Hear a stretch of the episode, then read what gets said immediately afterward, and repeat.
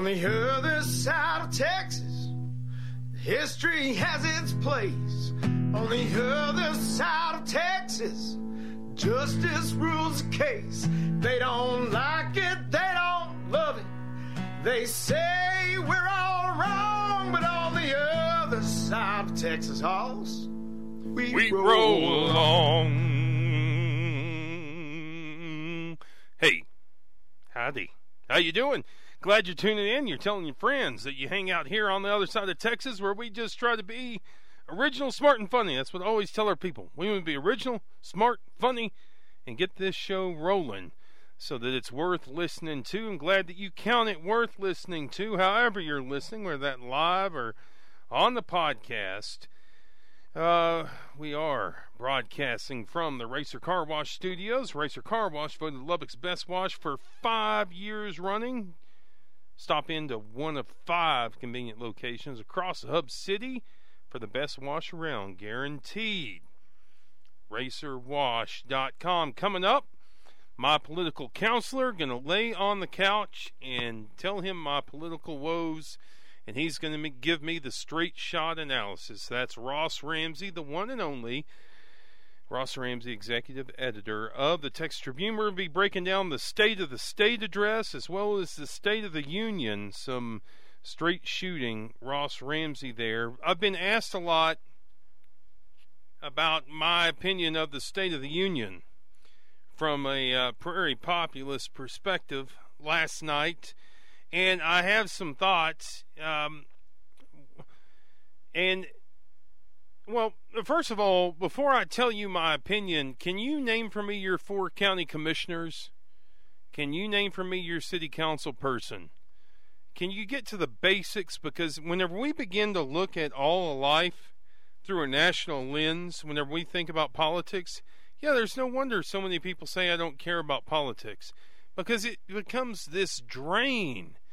And there are multi levels through which to see this. You can see it local and how that ties in with state and how that ties in with federal. And hopefully that's what we do here on the other side of Texas. But that's my, my local argument there. But last night, I honestly was a bit floored. It's like, it was like watching your buddy, uh, the guy or gal with whom you've been to a lot of ball games and maybe uh, thrown up in a bar ditch or two, you've laughed and you've fought, and then one day your buddy sits down behind a grand piano and begins to not only play that piano but riff it like he's Johann Sebastian Mother Truckin' Bach. And that's what last night was like. I did not know you could do that, bro.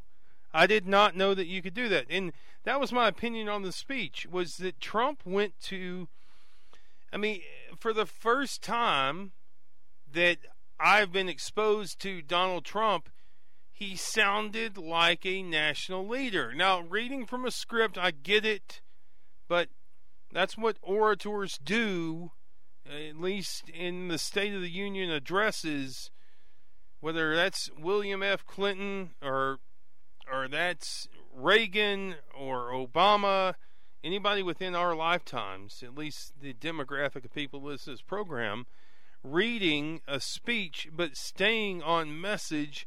And, bro, I did not know that you could do that. And that was kind of my reaction from the State of the Union was that, dare I say, and this is a guy, this radio host, I'm telling you right now, I have I voted for Donald Trump in the presidential, well, in the Republican primary back when it was liberal to be for Donald Trump.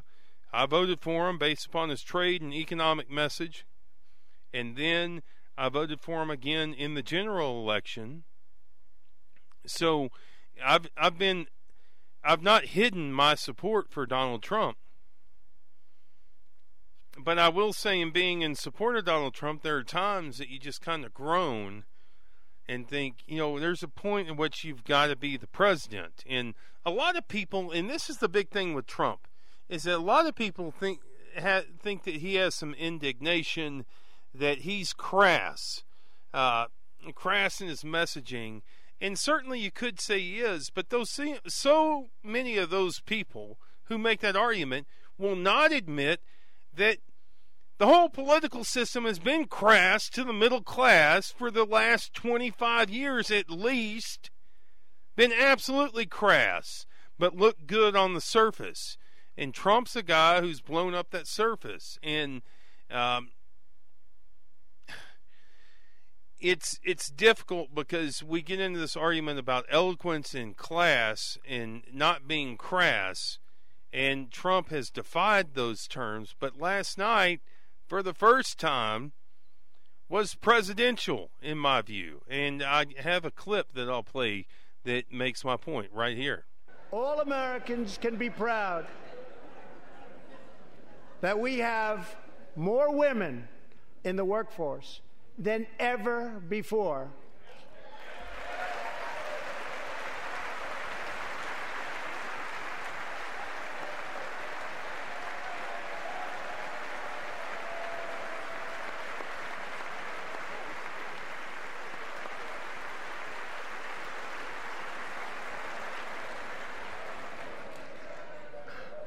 Don't sit yet. You're going to like this.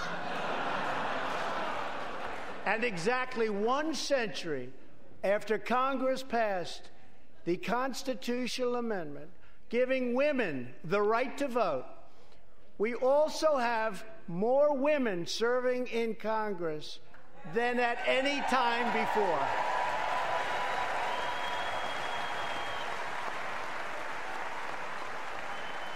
Bro, I did not know you could do that. I mean, he's he's freaking Bach sitting at the computer, uh, sitting at the uh, grand piano. I did not know that you could do that, and uh, I thought it was a great speech. And uh, you can't deny other. I mean, the Democrats, of course, coming in like thirty percent on the polling, but eighty-two percent from independents, like myself. Uh, you can't deny it. it wasn't a great speech. You can disagree in parts, uh, like he's gonna he he's going to put together talks with the Taliban and Kim Jong Un. If Barack Obama would have said that, he would have been there've been effigies burned of him. But uh, Trump can get away with it, and certainly had a good speech. We're going to get Ross Ramsey here about two minutes from now on air with us, break down this speech and the state of the state. Stick right with us. Quickie break on the other side. Get in with Ross Ramsey on the other side. Stay right where you are. KRV AM 580 Lubbock. It's loud enough, you gotta yell now.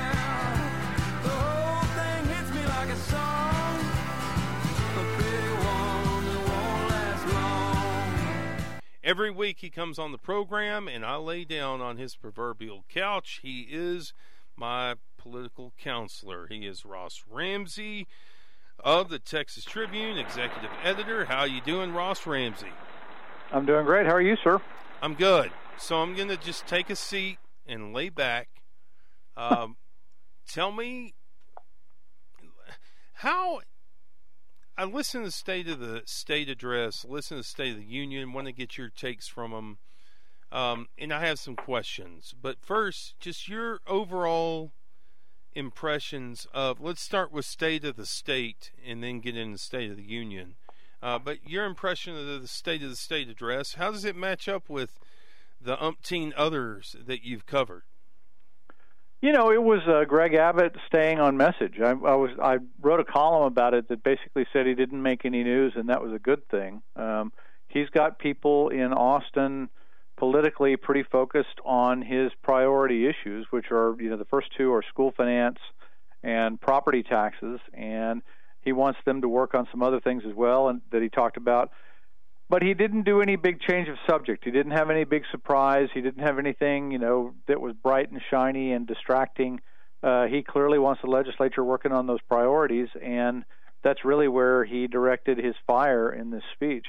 I think the interesting thing watching both the State of the State speech and the State of the Union speech in the same day is you can really tell the difference between state and national politics right now. Um, Abbott's speech was on the cool side. It was, you know, he was not trying to get anybody really ginned up. He was trying to, you know, make the case for what he wanted the legislature to do to kind of state it out.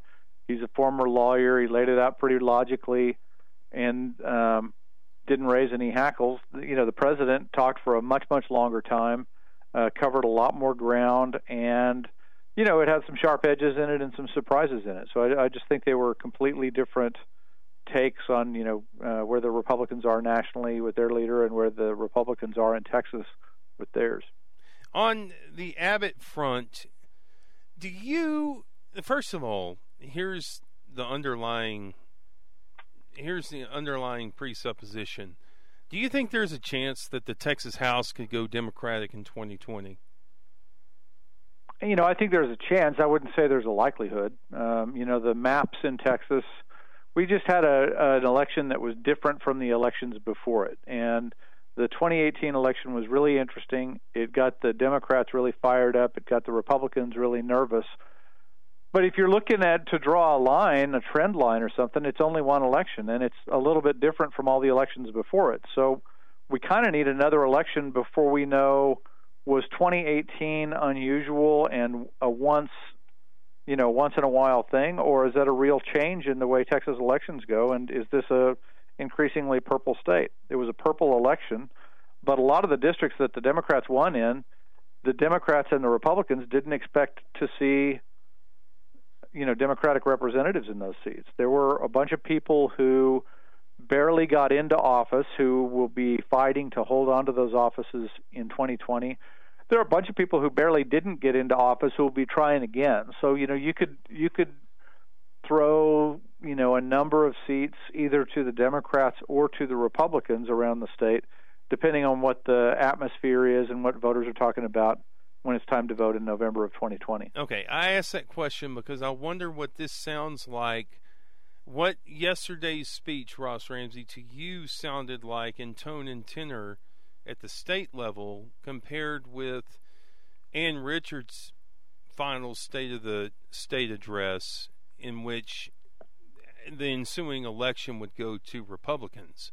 Did it sound a lot like some red meat to the Democrats, but we're going to work in a centrist way uh, with her as it did to me yesterday with Greg Abbott? Well, she had, you know, Ann Richards had the advantage of a Democratic House and a Democratic Senate and mostly Democratic statewide officials. She was, you know, it was a different time. Um, they were, she was serving under a um, Democratic president, and who, in, in his midterm, Bill Clinton was having a hard time in the same way that Donald Trump was having a hard time in his midterm this time. Um, in her case, that 1994 midterm election that flipped the U.S. House from the Democrats to the Republicans bounced her out of the mansion. So, but her last election in 1993 was uh, her last, uh, uh, not her election, her last State of the State in 1993 was right after Bill Clinton was elected. The Democrats were on a high point. Uh, the difference now is Greg Abbott's in a position where the Republicans, after the 2018 election, you know, they uh, they got beat pretty good, you know, nationally, and you know they're a little bit more subdued. And I, you know, I there's a difference now in in the Texas Republicans. They're in a mode where, you know, two years ago they were they had a lot of red meat issues. They had a lot of things going on. Uh, they had some ambitious agendas. Dan Patrick came to Austin with 30 things on his list.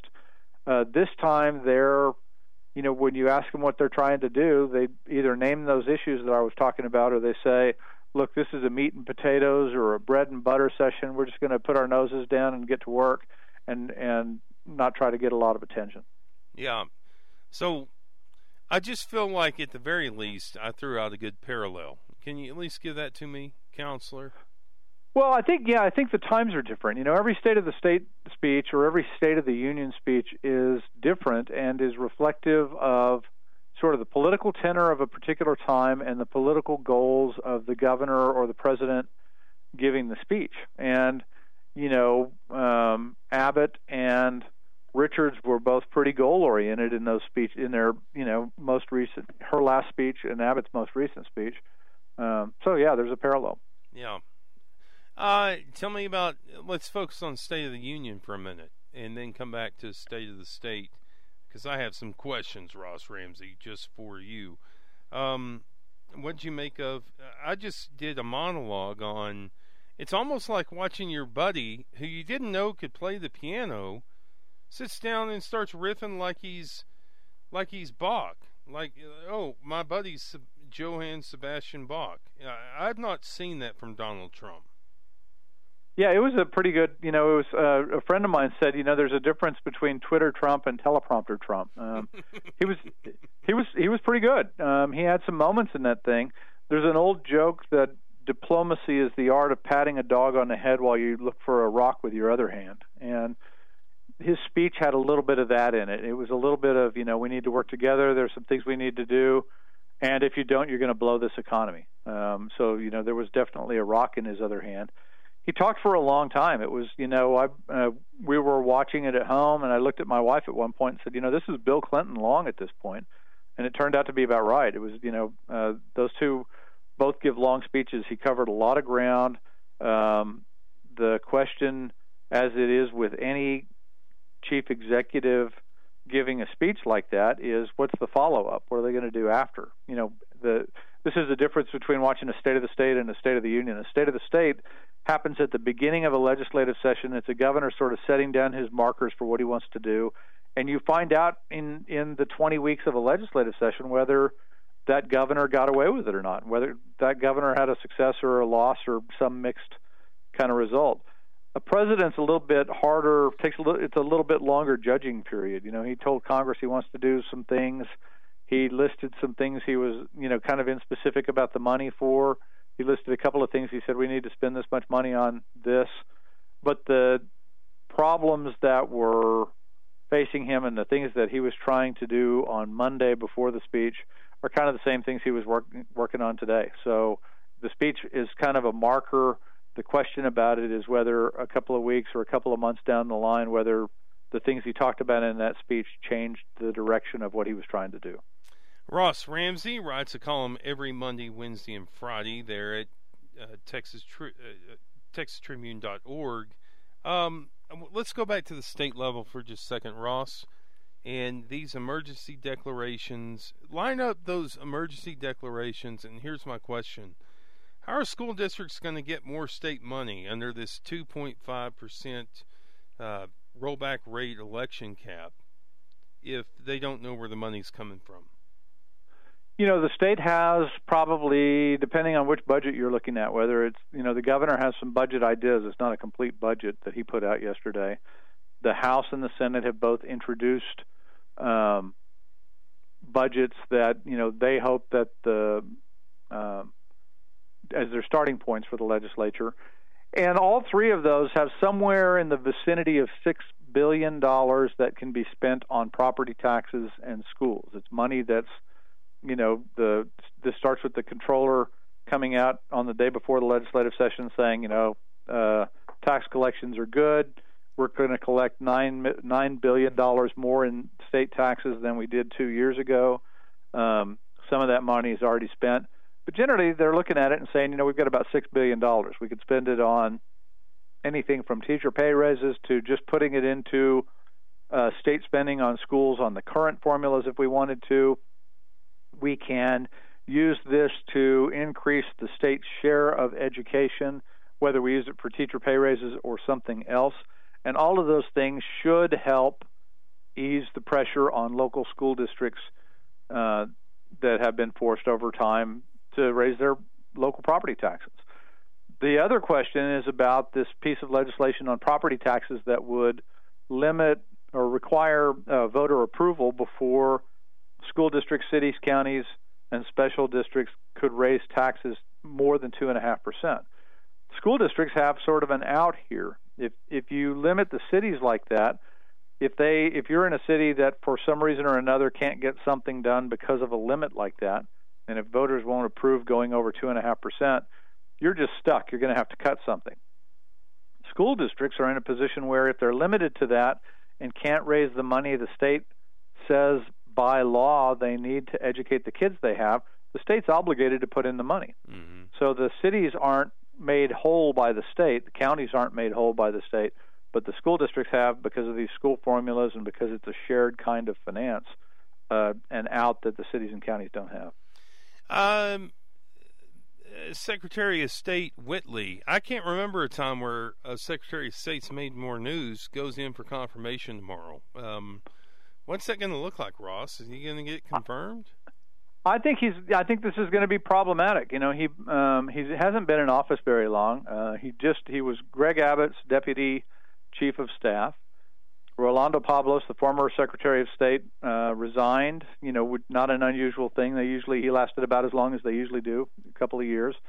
And um, the governor appointed Whitley, and Whitley came out. Um, you know, so that sets up the. You know, he's going to be confirmed by the Senate and all of that kind of stuff. But in the meantime, Whitley put out a press release basically saying we have a list of 100,000, nearly 100,000 people in Texas who um, were at some point during the last 22 years non citizens and who also, some point during the last 22 years, um, have registered to vote. And 58,000 or so of those have actually voted and they put out a press release on a Friday afternoon. And the implication of it, they didn't explicitly say this, but people who read it, including the President of the United States and the Attorney General of Texas, Twitter interpreted Trump. it yeah. interpreted it as a number as a thousands of people voting illegally in Texas. And so this thing kind of blew up.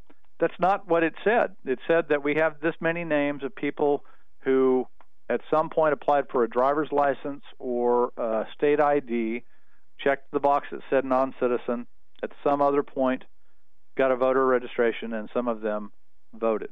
Now, it's entirely possible. One scenario here is that someone who is a non citizen managed to get a voter registration and to vote. It's also possible on the other end of the spectrum that somebody who came into this as a non citizen got their citizenship went and got a voter registration, went and exercised their citizenship by voting, and nothing nothing untoward happened. But what happened with this list was they didn't do that check before they didn't run this down before they left the list out. And nobody I've talked to thinks that there are 55 or 58,000 illegal votes in Texas by non-citizens. Um, it's also not necessarily undocumented immigrants. It's you know this is this is also people legally in the country who are not citizens of the United States. There are you know lots and lots of those, and a lot of those people, while they're in Texas, for example, get a driver's license. So you know it's not you know it's not a, a it's not exactly how it was characterized by the Secretary of State, and certainly not the way it was characterized later by the Attorney General, the President the return the Republican Attorney Generals Association, and a number of others, and it became kind of a firefight. Now David Whitley's got to go into the Texas Senate and say, you know, I, I hope you'll confirm me to be the Texas Secretary of State, and I think the questions are going to be pretty lively. Yeah, and you're Alexa Ura uh, putting up a piece about how important it is for Democrats to be on board uh, with David Whitley's nomination. And yeah, if he gets if he so the process votes. here is, is he he gets appointed by the governor and goes to the Senate. It goes to the nominations committee. That's a straight up majority vote. And if the nominations committee recommends him to the whole Senate, he goes to the Senate, and he has to have two thirds of the senators confirm him, or he's not going to be Secretary of State. Can you say Kel Seliger? well, I, I don't think you even get to Seliger. You know, you've got 31 senators, you need 21 votes. You only have 19 Republicans. Mm. Even with Seliger, you've got to have two Democrats. Um, and, you know, that also assumes that you've got all the Republicans. And I don't know that, you know, any Republicans would vote against David Whitley, but the actions of his early months in office can make that vote uncomfortable. So the question is, you know, how's it going? How's it go tomorrow in the committee? And based on that, do they continue to pursue this? Does it look like he's going to be okay, or does it look like it's going to be a controversial vote on the floor? Could be an interesting story as we roll forward. Oh man, Ross, I'll tell you this: as I get off your political couch, um, we are able to track our guests and the retention of our guests. Uh, people who listen on the podcast side, uh, mm-hmm. people don't leave you, Ross, and I, I think that says. Well, that's good to hear. You. Thank so, you. At Ross Ramsey there on Twitter. Follow him along. Never found Steve Martin and Ross Ramsey in the same room. I'll leave that to the conspiracy theorists. Thank you, Ross Ramsey. we'll talk to you soon. All Bye-bye. right, buddy. Uh, get off with Ross Ramsey. Get back in. Tell you what's going on the rest of the week here on the other side of Texas. Stay right where you are. Quickie break. We'll be right back with you. Shake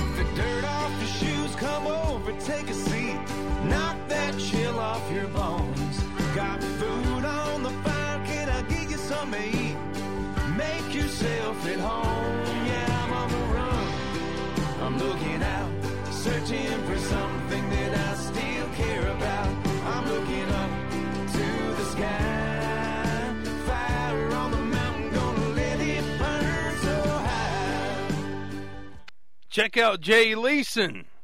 That's right. I'm talking about myself in third person. Only Barack Obama, Jesus Christ, and up to date uh, me on that last reference, talking about myself in third person. But I want to help you meet your realty consumer lending needs. Give me a call, 806 543 1317. I'm in the game with the big heavies and uh, you can help me make it happen. You think we straight, shoot you straight on this program? I'll shoot you straight as well with all your real estate needs. That's the game I'm learning. I've been absolutely covered up by it, and I'm loving it. Would would love to help you as well. Something that's made me laugh. Have more to say about uh, that real estate stuff later. Something that's made me laugh today is that somebody is sending uh, fortune cookies to Ben Sasse, the Republican senator out of Nebraska. And what they say to Sasse are pretty sassy. See what I did there? Sassy fortune cookie um, messages. And from an angry American, and Ben Sasse put it on Twitter because he quote thinks it's time to give props for creativity. Um, today he says someone hoped for me to be trapped in an elevator with people with folks who are angry with me. The one he put up on Twitter was May the afterlife turn out to be a series of never ending Fox News interviews. Ben Sasse has a stalker out there. Hey, uh, I'm a stalker of one person, and that's my daughter. And uh, I always say on this program, and I always say this for integrity's sake, I always say on this program that I, I talk about place, but I also know the gospel, and I know that you can't go critique something outside of yourself until what you have in place, in your place, is settled. And what I have is an 11 year old daughter who, about an hour from now, is going to go sing the national anthem at the United Spirit Arena. I think it's a wonderful thing, um, a great thing for her, and she's going to do it with her class. I don't mean to say that she's going to be doing it solo, but she could do it solo. Uh, and I think so long as her dad's in the crowd, she can um, do anything she sets her mind to. So, all that to say, out of integrity's sake, I'm going to end the program a little bit early tonight and go watch my daughter sing the national anthem with her classmates at the Lady Raider game. Um, and until next time, the next time on the program, we'll get an economic forecast for Lubbock and West Texas from our friend James Arnold, who heads up American Bank of Commerce here in Lubbock. Also, get in with our friend Mike Bazaar uh, and do some technology talk. I'll try not to go all um, conspiracy theorists on you and sound like they're putting gay frogs in the water, like uh, Alex Jones. But uh, have Mike Bazaar in here tomorrow. And that's going to do it for this edition of the program. Again, I, I, always say thank you for tuning in and telling a friend, but I really do mean it. If, without you guys, especially on the podcast side, uh, we wouldn't be around. And I appreciate you passing the podcast along to friends, friends who want to get us straight up and down of what's going on and not just shaded from one side or the other. That's what we do here. We try to rave on and appreciate you tuning in more than you know. And um, gonna get home. Got to get home. Great family. And above average dinner tonight. That above average dinner is going to be hot dogs at the United Supermarkets Arena as my little Grace Leeson opens up the national anthem with the Lady Raiders. Until next time, rave on, buddies, rave on. We'll see you in next edition of